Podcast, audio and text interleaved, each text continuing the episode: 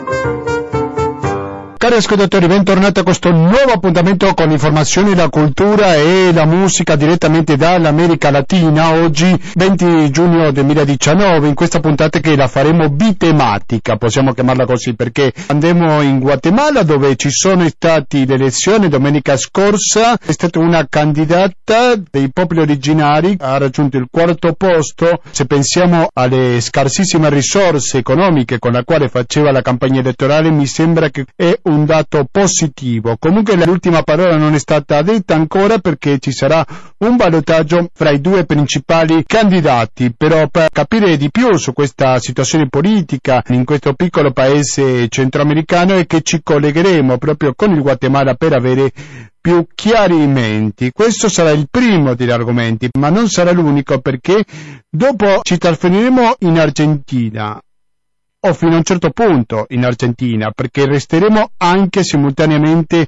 in Italia. Giovedì scorso, quando abbiamo concluso con l'ultima edizione di Latinoamericano, abbiamo parlato del caso di un militare, proprio se era scoperto nello stesso giorno, è uscito alla luce grazie a una ricerca che ha fatto il quotidiano La Repubblica, o che ha pubblicato, diciamo, La Repubblica, anche se stiamo parlando di una storia sicuramente non nuova, di un militare di nome Malato che si trova in Sicilia e dove non sono mancate le polemiche perché questo militare è chiesto dalla giustizia argentina, però fino a questo momento l'Italia non lo ha estraditato e sembra che non so quanto abbia fatto esattamente l'ambasciata argentina in Italia per ottenere l'estradizione di questo ex torturatore. Quindi questi saranno i due argomenti principali di questa edizione di Latinoamericano che si occupa, lo sapete, dell'attualità della musica e della cultura dell'America Latina. Naturalmente che per sopravvivere abbiamo bisogno del vostro contributo al conto corrente postale 120 82 301 intestato a cooperativa, informazione e cultura, via Antonio Tempo numero 2, il CAP 35 131 Padova, il RID bancario e il pago elettronico sono i metodi alternativi, mi raccomando visitate il sito ufficiale Radio Cooperativa, ovvero il www.radiocooperativa.org per ascoltarci in streaming.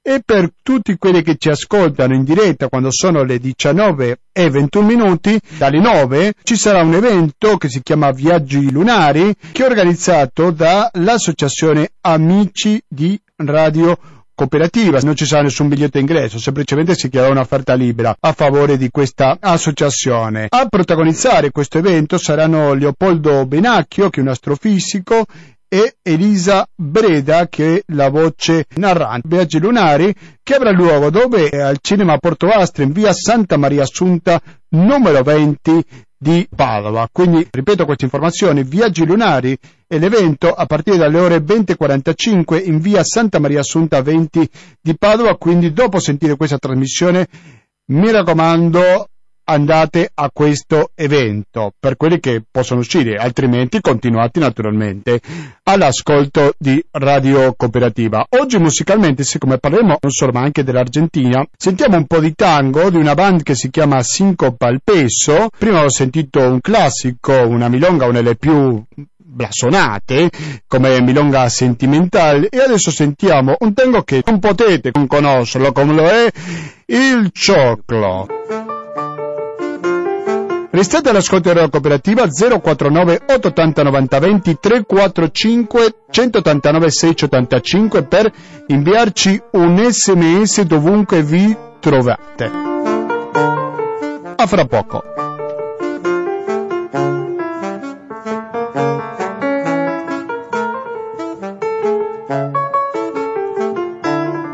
Siete sempre all'ascolto di Radio Cooperativa, una radio che si può sentire dall'FM 92.7 o da tutto il mondo si può anche ascoltare dal sito ufficiale Radio Cooperativa che è il www.radiocooperativa.org con un'ottima qualità audio, quindi sto parlando dello streaming e con in tutto il mondo ci facciamo il collegamento telefonico e in questo momento per esempio siamo collegati con la città del Guatemala dove si trova Alessandra Vecchia la quale saluto e do il benvenuto. Pronto Alessandra?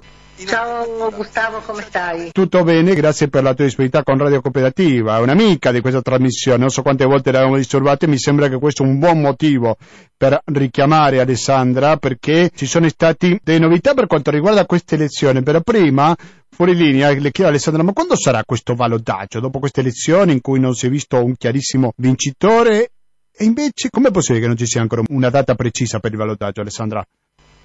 Ma in verità è in discussione tutta l'elezione, mm, per vari motivi. Sono, cioè, c'è il sospetto di frode elettorale, questa volta eh, normalmente sono i partiti dell'opposizione solo che lo dicono.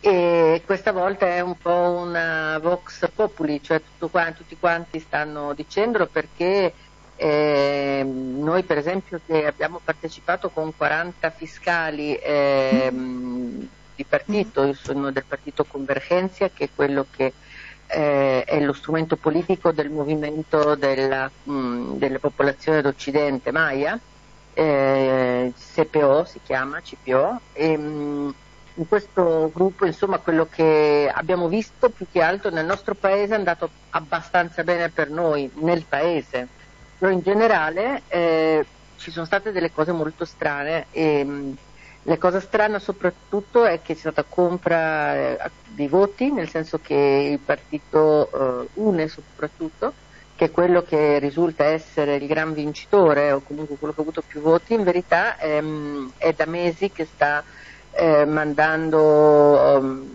eh, chiama, aiuti, borse di eh, mangiare, di viveri o di o strumenti di lavoro e praticamente con questo compra, eh, compra il voto, soprattutto nelle comunità povere.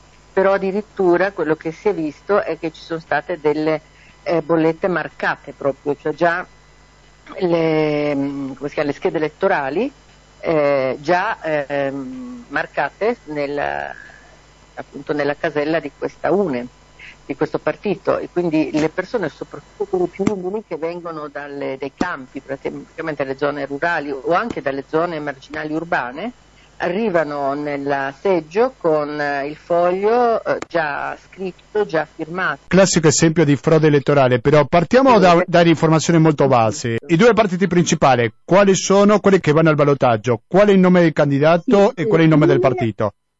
Sì, allora, une è con Sandra Torres e Vamos con eh, Gian Mattei, eh, un signore di origine italiana che si chiama Gian Mattei. Gian Mattei che è il cognome, non è Gian Mattei, si scrive tutto insieme, no, giusto? No, no, è il cognome. È, il cognome completo, Alessandro, sì. Alessandro, Alejandro Gian Mattei. Sì. Ok. E, e, ehm, allora, questi due partiti vengono da questa situazione. La UNE doveva essere un partito già dissolto mh, hm, perché la, la, sua segretaria e candidata è, è accusata di, ehm, di corruzione eh, proprio per un finanziamento illecito delle elezioni.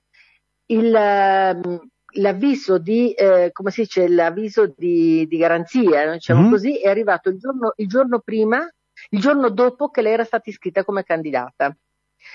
Questo perché? Perché da mesi eh, i deputati del suo partito hanno eh, fatto in modo di comprare eh, il sistema giudiziario.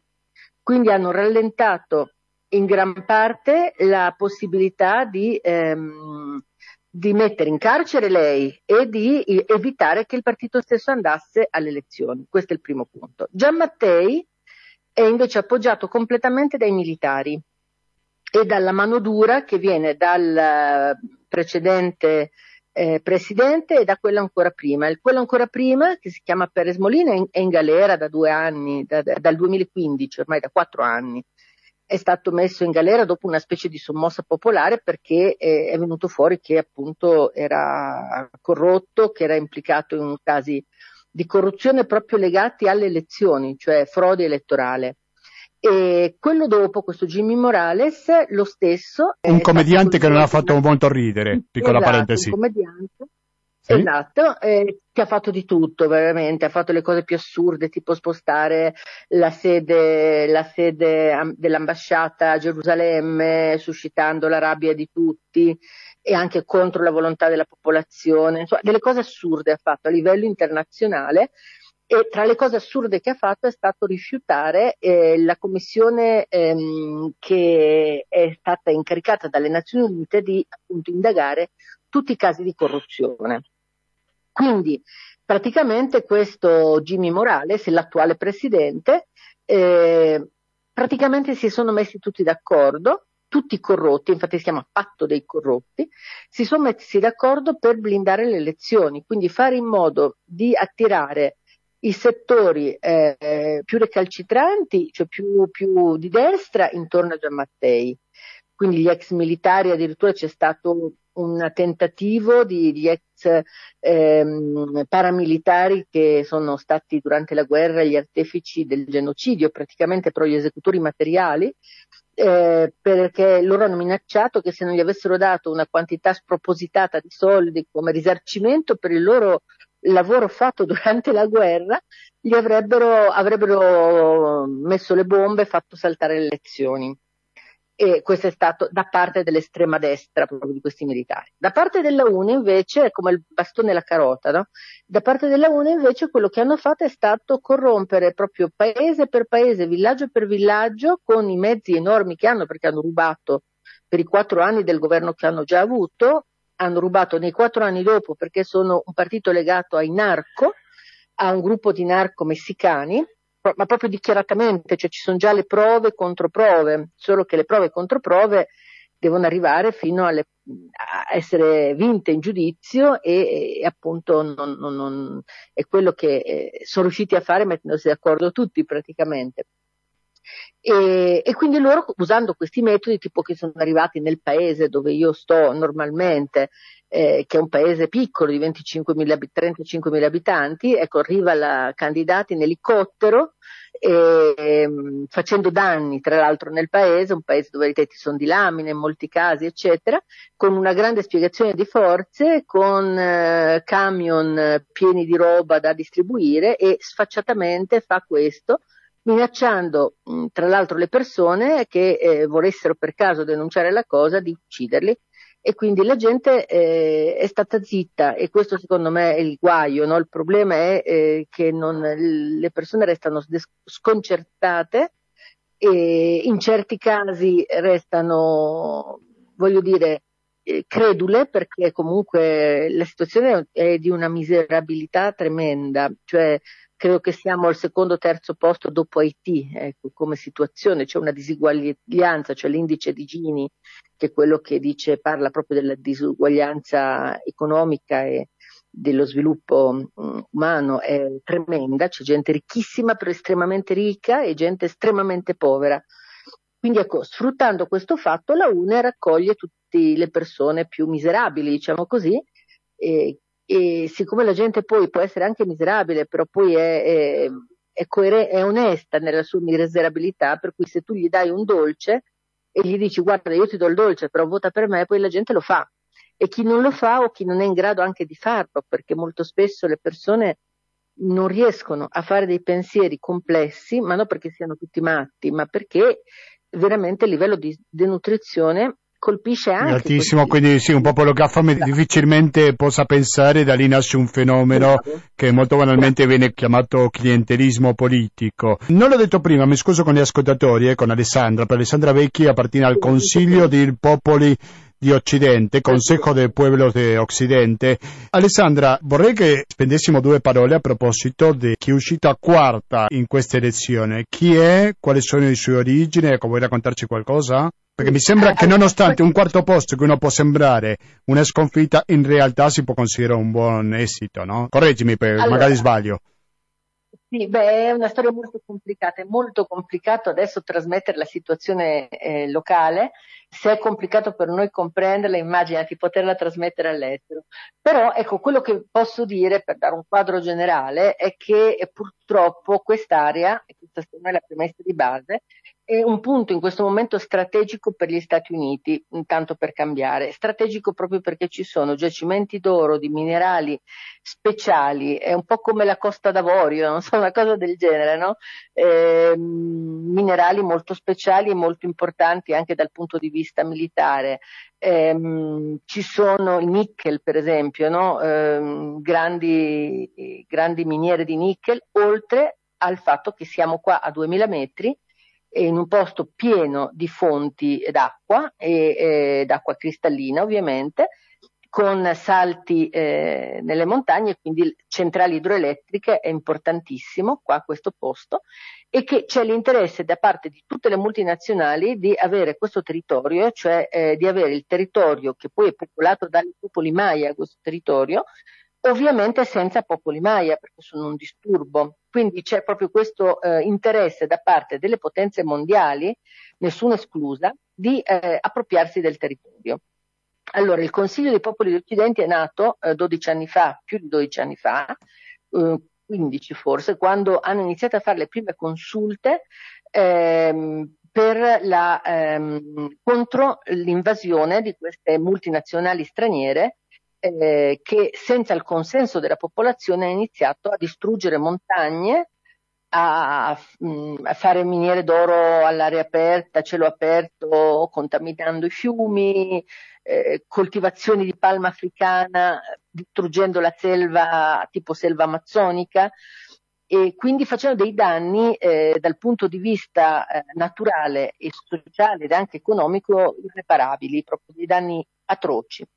Questo gruppo si è rafforzato sempre di più e eh, si è rafforzato tanto che eh, quest'anno aveva proposto alle elezioni, usando come strumento convergenza, un avvocato che si chiama Benito Morales, indigeno, eh, Maya, e che, ehm, che, è stato l'avvocato che ha eh, potuto tirare fuori dal carcere un fracco di di, mm, di, detenuti politici, proprio detenuti politici perché erano magari i leader di comunità che avevano lottato per difendere la propria comunità dalle, da questi progetti minerari o idroelettrici. Allora, eh, succede che eh, esiste anche, come esiste il SPO, esistono tanti movimenti. Uno di questi eh, si chiamava Codeca, che è un movimento che si occupava soprattutto dell'importanza di nazionalizzare l'energia elettrica. Questo movimento eh, l'anno scorso, non si sa per quale ragioni, ha impedito, mh, mm, perché ha detto praticamente non mi unisco, io non mi unisco con, con, con nessuno di tutti gli altri, io sono l'unico perfetto, ha impedito che si formasse una coalizione molto forte della sinistra, di tutte le sinistre e anche dei movimenti urbani e anche studenteschi, eh, per eh, opporsi a questo pagliaccio di Jimmy Morales, no? a questo presidente pagliaccio, praticamente burattino della destra e dei militari. Loro lo hanno impedito di fatto, io ero presente a, questo, a questa cosa, ero presente, ho fatto foto, ho fatto video, ho fatto... Era impressionante perché questi signori, siccome è successo all'epoca, a me quello che mi ha ricordato è l'epoca delle Brigate Rosse, purtroppo, è una cosa molto analoga, insomma, quello che si teme è che questo gruppo sia infiltrato da qualcuno e finanziato anche da qualcuno. Praticamente questo fenomeno di Telma Cabrera, che ovviamente uno applaude il risultato, che bello, meraviglioso, però purtroppo questo gruppo è venuto a dividere ancora di più la sinistra, invece di eh, la sinistra e, e gli, i partiti legati ai popoli indigeni, perché ha usato completamente tutto il discorso di convergenza, tutto, dall'inizio alla fine, le strategie eh, di, di, approccio alla gente, le, tutto, tutto, propriamente tutte le cose. Perché? Perché le, le basi come organizzazioni sono comuni, cioè la gente che partecipava nel combattimento contro le multinazionali era la stessa gente che voleva come anche noi vorremmo, la nazionalizzazione dell'energia elettrica. Sì. E che, eh, quindi le basi, diciamo così, la base sociale è la stessa, però il fenomeno che si è dato, che è molto interessante, è che all'improvviso, ehm, dal nulla, è, stata, eh, è stato detto ehm, che Telma Cabrera sarebbe stata la candidata antivoto praticamente, la candidata contro questi partiti corrotti della destra però è stato detto da una signora della destra, E quindi la cosa è molto strana, no? E da quel momento è comparsa al terzo posto addirittura nelle, eh, nelle, chiama, nelle inchieste. Da chi è stata votata? Da tutta la gente che veramente avrebbe voluto che le sinistre si unissero e che non sa che le sinistre non si sono potute unire tra loro a causa di questo atteggiamento che veramente è stata una cosa incredibile. Sì, i tuoi video, non so se l'hai messo su Facebook. La decisione, noi la decisione che abbiamo avuto in quel momento... Perché se tu hai voglia, vorrei condividerla con gli ascoltatori, così se puoi etichettare al latinoamericano ah, su Facebook. Guarda, eh, io posso condividere delle discussioni che ci sono state in... Se sono state pubbliche, eh? altrimenti come non detto. Sì, quelle pubbliche, quelle pubbliche. Esattamente. Però in generale, in generale i nostri dirigenti così ci hanno consigliato fino adesso perché adesso veramente dopo poi questi risultati c'è molto scontento, no? Perché mm-hmm. ci è stato detto no, noi non possiamo criticare una candidata che comunque è Maia, no? E non possiamo dire eh, loro hanno fatto questo, loro hanno fatto quest'altro, perché diventa uno strumento di divisione ancora di più. Quindi è stato scelto da parte di tutti gli altri partiti, e quando dico gli altri partiti sono Convergenza, URNG, che è il partito che era la guerriglia, che poi adesso è, è dopo, ha firmato gli accordi di pace, WINAC, che è il partito di Rigoberta Menciù, tanto per intenderci, e Libre, che è un altro piccolo partito che comunque è sempre affine. È stato deciso di non, mh, mm, di non dire nulla. Ok, di non, non preoccupare. Tu mi hai detto, però è stato deciso durante le elezioni di non dire, sì, adesso sì, sì. non lo so. No, non si sa.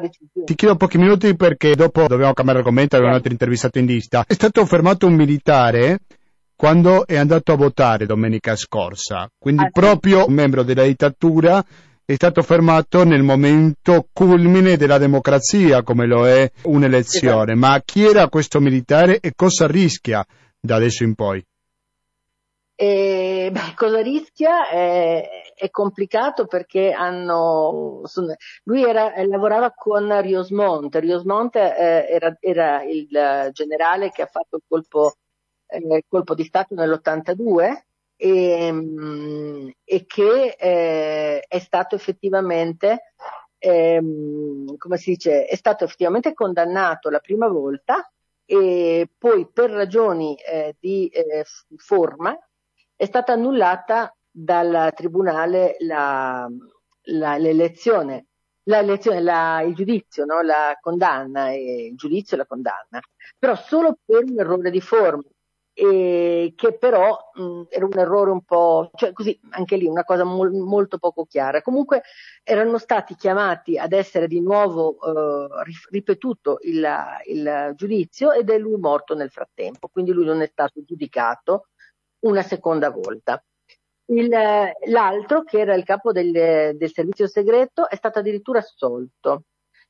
Questo qui è, è, è la, la, c'è la possibilità, perché era, eh, il, um, capo, era un capo militare no? durante la, la, come si chiama, durante la... Eh, sì, durante la dittatura, sì.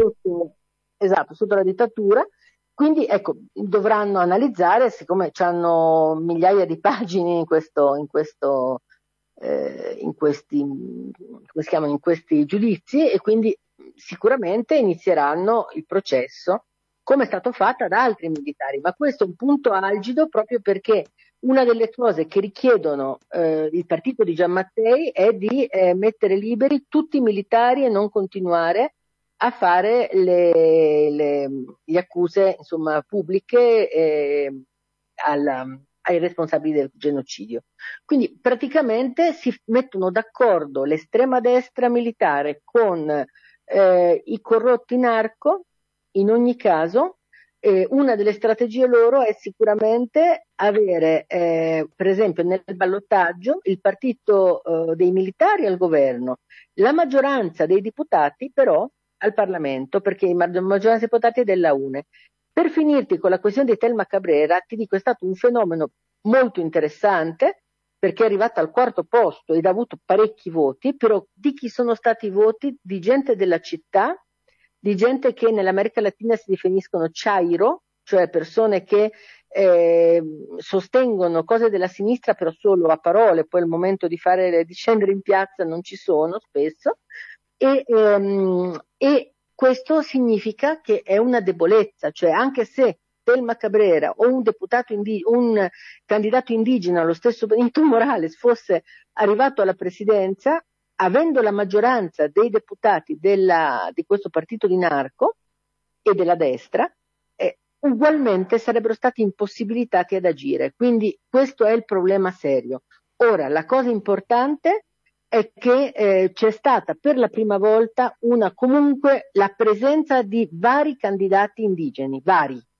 C'è stato addirittura un binomio, quello della URNG, con Pablo Setto e Blanca Estella Maldonado, completamente Maya, sia lui che lei. E nel nostro partito lui, il presidente, candidato a presidente Maya e la vicepresidentessa donna, giovane invece del rappresentante della, de, della gioventù ladina, meticcia. E eh, nel caso del WINAC, il partito di Rigoberta, il, presi- il candidato a presidente era un ladino eh, della, dell'Accademia e eh, la vicepresidentessa una, lo stesso, una lideressa indigena. Eh sì. Quindi eh, è stata la prima volta in cui c'è stata questa presenza, avvocata, sì, lideressa avvocata, ehm, è stata la prima volta in cui c'è stata questa forte presenza indigena e comunque il quarto posto a Telma Cabrera è una cosa storica, indipendentemente che sia con l'MLP, quindi è una cosa comunque da applaudire, sì. nonostante sappiamo tutte queste allora, diciamo il nome militare per completezza che si chiama Luis Mendoza Garcia, che il suocero del deputato e candidato alla presidenza Estuardo Galmades. Galdames. Galdames, ok, grazie per la correzione. Qua ce l'ho scritto con accento sulla Vabbè, un militare ritirato, quindi già in pensione, però l'hanno fermato quando usciva dalla votazione. Qua stiamo parlando del suocero, mi sembra che possiamo aprire un capitolo a parte, credo, sulla familiarità, no? Perché c'è qualche ex moglie di un già presidente che si è presentato, quindi che si è separata per poter presentarsi senza voler cadere in nessun tipo di pettegolezzo, naturalmente, però mi sembra che le questioni familiari con la politica guatemalteca c'entrano e molto. Questo te lo propongo per farlo un'altra occasione, così come ti propongo anche Alessandra Vecchi di parlare quando ci sarà questo ballottaggio. D'accordo Alessandra?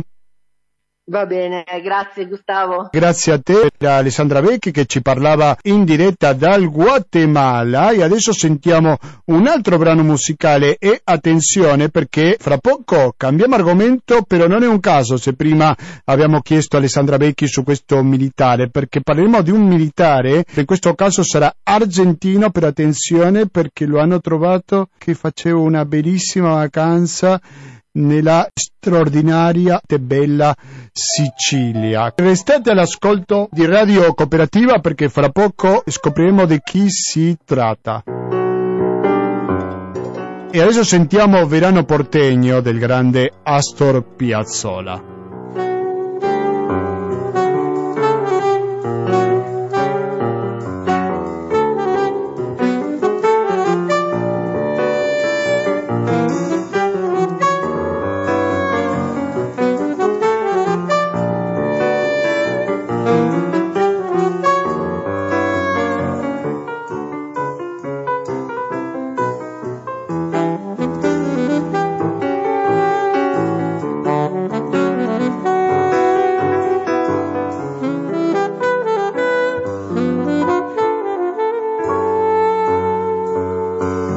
19.56 minuti, il nostro ospite si trova a Roma, in questo momento stava viaggiando in metro, quindi abbiamo un po' di pazienza, fra poco saremo in contatto con lui. C'è una notizia che è arrivata giovedì scorso, noi l'abbiamo detto con un po' di fretta, per così dire, perché l'abbiamo ricevuto in quella giornata. È stato trovato un militare che faceva un buon ritiro, così lo afferma la Repubblica, con vista alle olie. Questo torturatore argentino si chiama Malato, fa di cognome, prima si è fatto vedere molto gentile, dopo quando i giornalisti hanno detto chi erano, lui si è nascosto, non voleva più parlare. Ci sono tante ripercussioni su questa detenzione, però diciamo che per arrivare a questo punto, alla detenzione di Malato, c'è una lunga strada dietro e sicuramente una delle associazioni che si è mossa di più per arrivare a dare con questo torturatore è l'associazione Italo-Argentina 24 marzo e noi adesso siamo in contatto, se siamo fortunati, con il suo direttore che è Jorge Iturbura, al quale saluto e do il benvenuto. Pronto Jorge? Buonasera a tutti. Buonasera, sei in diretta. Eh. Grazie per la tua disponibilità con Radio Cooperativa. Possiamo fare un profilo di chi è malato e come che sia arrivato a questo punto? Cioè quando è stata questa richiesta di estradizione a parte dell'Argentina, poi si cerca di giudicarlo qua in Italia. Ecco,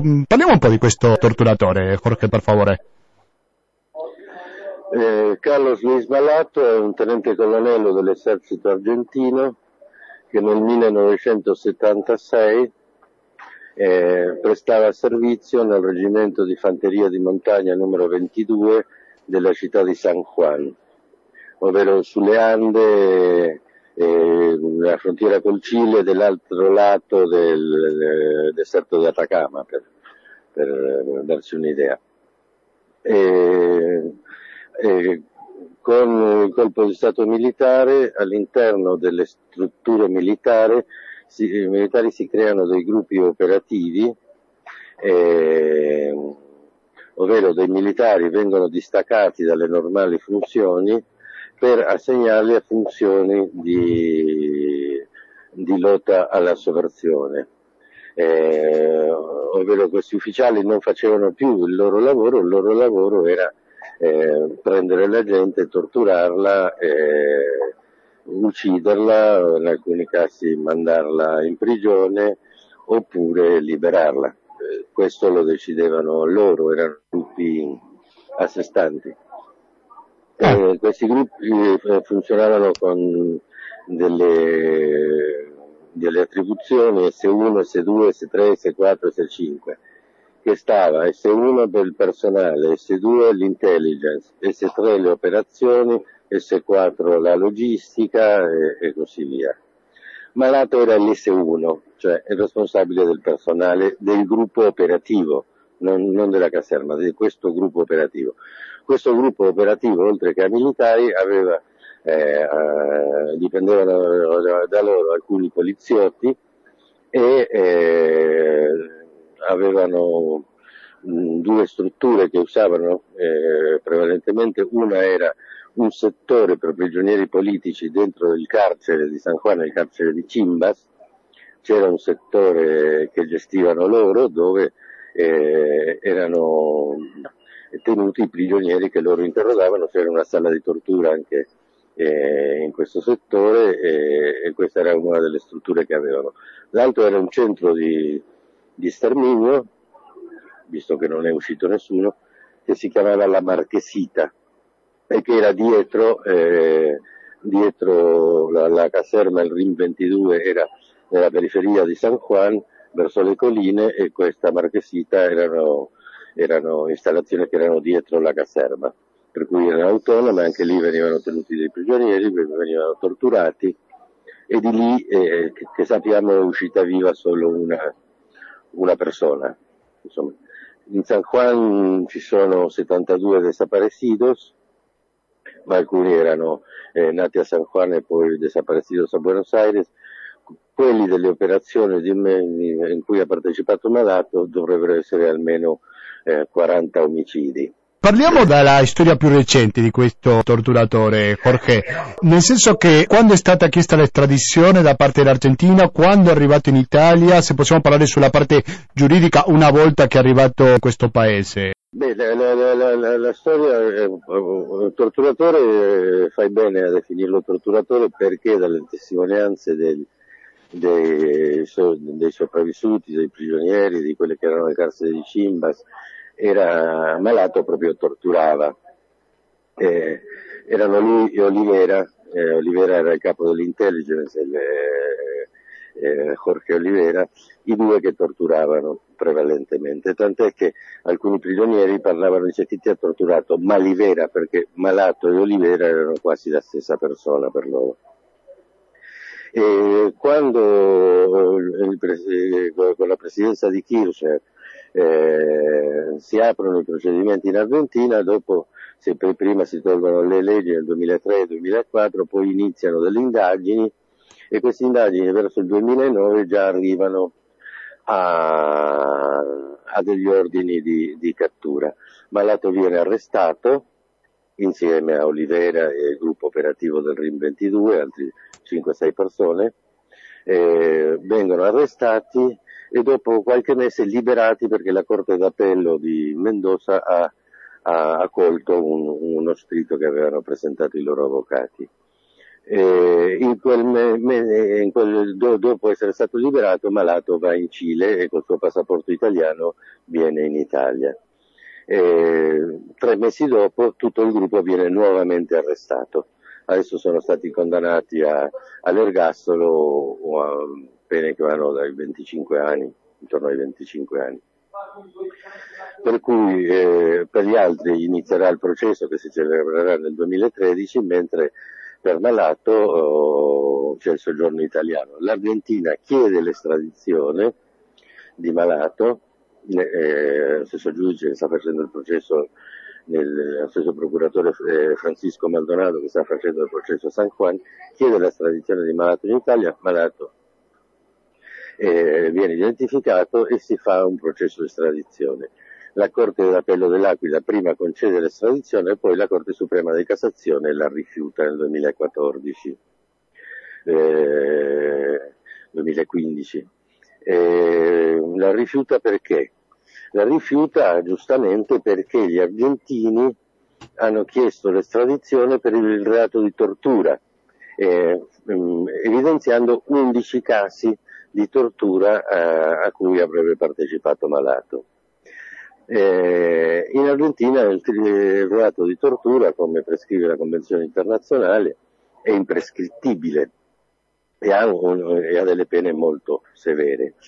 In Italia però nel 2014-2015 il reato di tortura non c'era nel codice penale e allora eh, l'Italia non poteva concedere l'estradizione per tortura perché era un reato che non esisteva nel codice penale italiano e i reati che c'erano come le sevizie o altri erano reati che prescrivevano in due anni, per cui la, la, la Cassazione eh, disse che non era possibile dare l'estradizione perché i crimini erano prescritti. È interessante come il confine fra quello che succede in Argentina e quello che succede in Italia non sempre è troppo chiaro. Mi sto riferendo all'avvocato Augusto Sinagra che era legale di Licio Geli, anche lui è stato iscritto alla P2, possiamo parlare sul coinvolgimento della P2 in Argentina e così via, però che questo Sinagra sarebbe il difensore di Malato, giusto?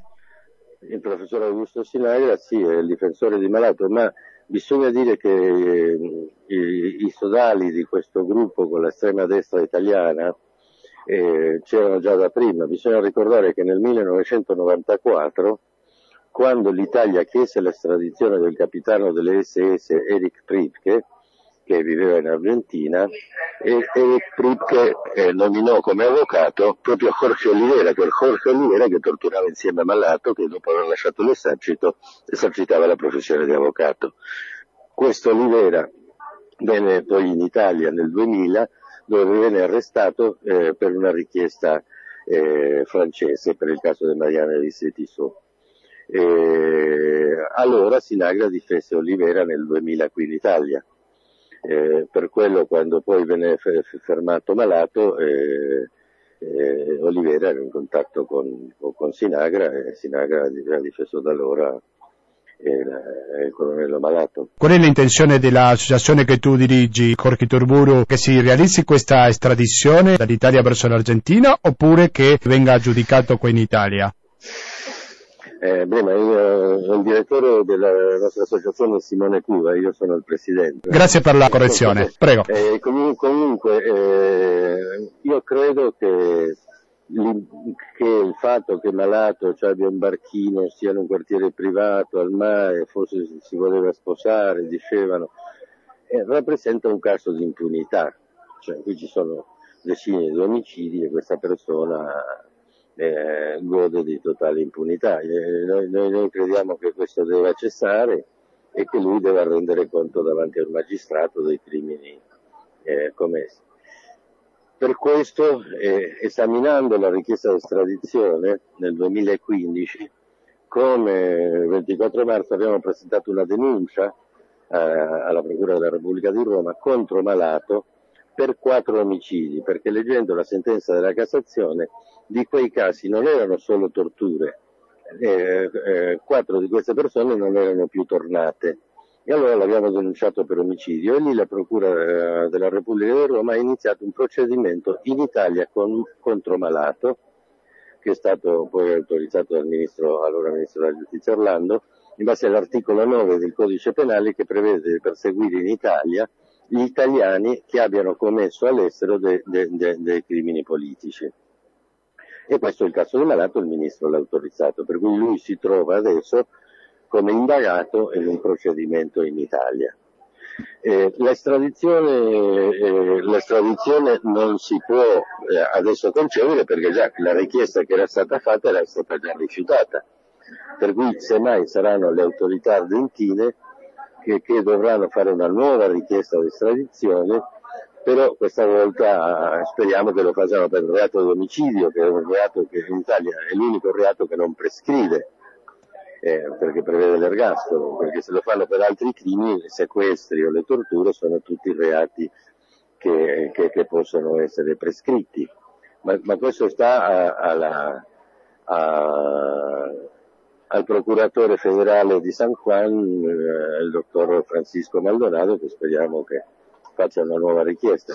In ogni caso eh, finché non c'è una richiesta argentina, lui non va in Argentina, io giudico che sia positivo giudicarlo in Argentina, ma fino a che non c'è una richiesta comunque la magistratura italiana deve indagare su, sul, sul, sul, conto di Malato. Per concludere, Jorge Turburo, qual è la posizione da parte dell'attuale Ministro della Giustizia, l'attuale Guardasicilio italiano? Ci ha detto qualcosa al riguardo? No, non si deve esprimere perché nel, processo penale si prevede solo, la, quando sono reati commessi all'estero, si prevede l'autorizzazione all'inizio dell'azione penale, non ci sono altri interventi del Ministero eh, dopo. Quello che noi abbiamo chiesto attraverso i nostri avvocati alla Procura e che data la capacità di evadere eh, di malato più volte provata, venga, eh, gli siano applicate alcune misure restrittive della libertà come il,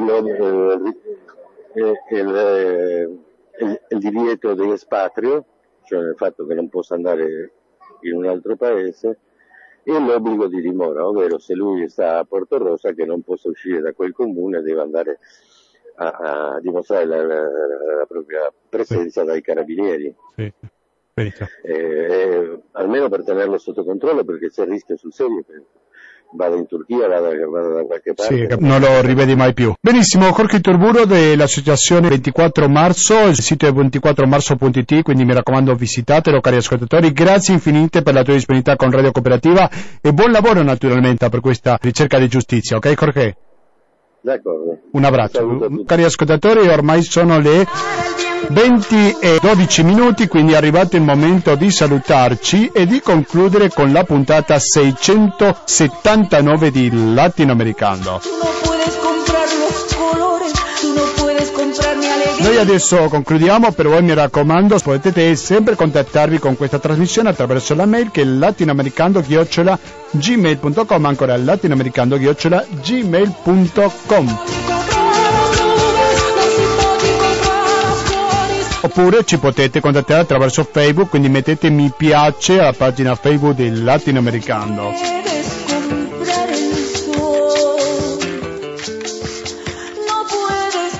Continuate l'ascolto della cooperativa, mi raccomando, perché fra pochi minuti inizierà una nuova edizione di Io mi racconto, che è avanti dalle 20.20 fino alle 21.50 e dieci minuti dopo sarà il momento di ascoltare Stasera si balla. Se dico stasera si balla, dico Renzo. Se dico Renzo, dico garanzia di buona compagnia, naturalmente attraverso l'FM 92.7 per il Veneto in genere il www.radiocooperativa.org.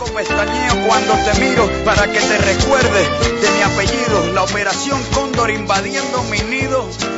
mi raccomando, 120 82 301 il conto corrente postale, il RID bancario e il pago elettronico sono i metodi alternativi. Attenzione perché c'è l'associazione Amici di Radio Cooperativa con la quale potete contribuire attraverso il 5 per 1000 e che fra pochi minuti inizierà dalle 21, quindi fra meno di un'ora questo evento, lo ricordo, al cinema Porto Astra, via Santa Maria Assunta, numero 20, un spettacolo che si chiama Viaggi Lunari con Leopoldo Benacchio e Elisa Breda.